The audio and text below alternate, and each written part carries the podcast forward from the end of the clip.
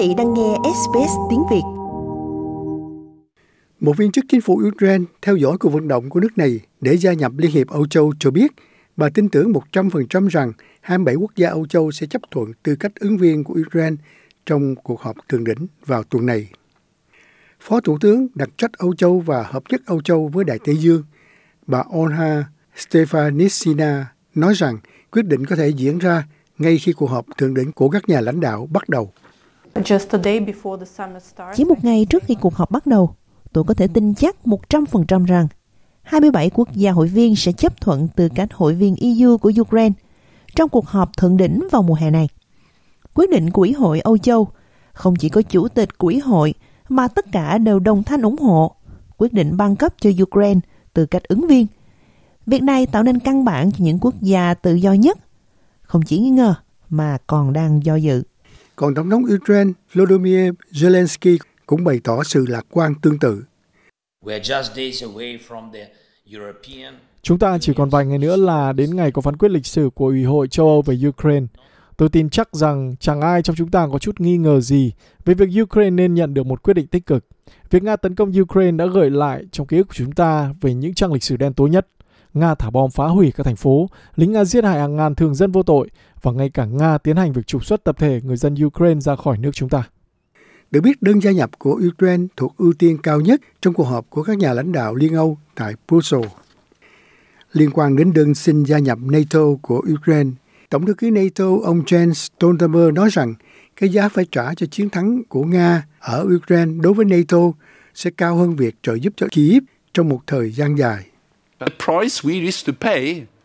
Cái giá mà chúng ta phải trả nếu như ông Putin tiếp tục con đường của ông, sử dụng lực lượng quân sự chống lại một quốc gia độc lập và dân chủ tại châu Âu sẽ cao hơn nhiều so với những gì chúng ta bỏ ra để giúp Ukraine. Ông cũng đề cập đến lập trường của Thổ Nhĩ Kỳ về Thụy Điển và Phần Lan gia nhập NATO khi cho biết lẽ đương nhiên là hai nước có những bất đồng, thế nhưng các nước đồng minh hiện hoạt động nhắm đến một giải pháp. Điều ấn tượng với NATO là mặc dù thực tế là chúng ta là 30 quốc gia đồng minh khác nhau từ những quan điểm khác nhau về nhiều vấn đề, nhưng chúng ta đồng ý cũng rất nhiều điều. Dù là chúng ta không đồng ý về nhiều vấn đề thiết yếu khác, nhưng chúng ta sẵn sàng bảo vệ lẫn nhau. Vì vậy, tôi tự tin rằng chúng ta cũng đồng ý về Phần Lan và Thụy Điển.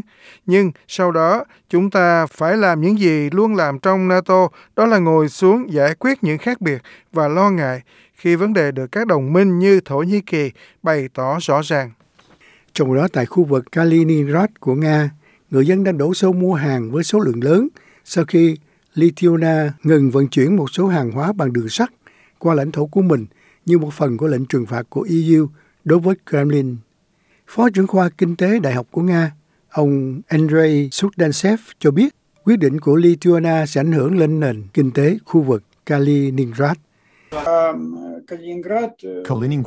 Kaliningrad có một số cơ sở quan trọng cho thị trường Nga như chế tạo xe hơi hay sản xuất các vật dụng trong nhà, và rất nhiều hàng hóa cung cấp cho thị trường Nga.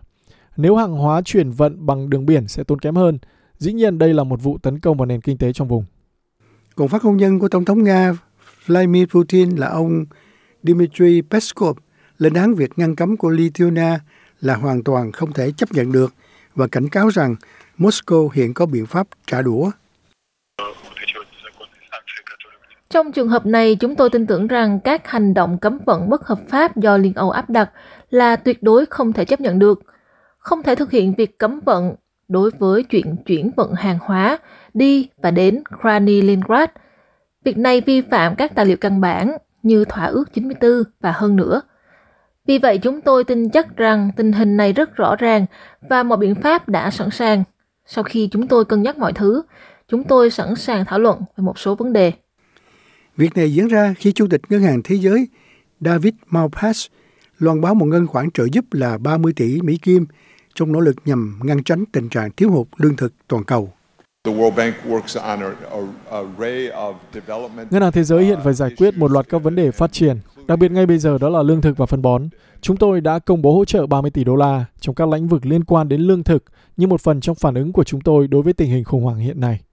Sự kiện này diễn ra khi phát ngôn nhân Bộ Quốc phòng Nga Thiếu tướng Igor Konashenkov cho biết có đến 500 binh sĩ Ukraine bị giết trong cuộc không kích vào một xưởng đóng tàu ở Mykolaiv hôm 21 tháng 6.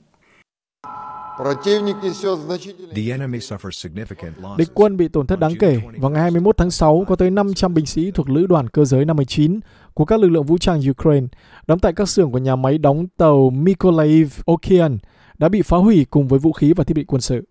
Đó là kết quả cuộc tấn công bằng vũ khí chính xác cao của lực lượng không quân vũ trụ Nga. Ông cũng cho biết Ukraine đã di tản một số binh sĩ ngoại quốc bị thương và thu thập thi hài của những người khác gần Mykolaiv.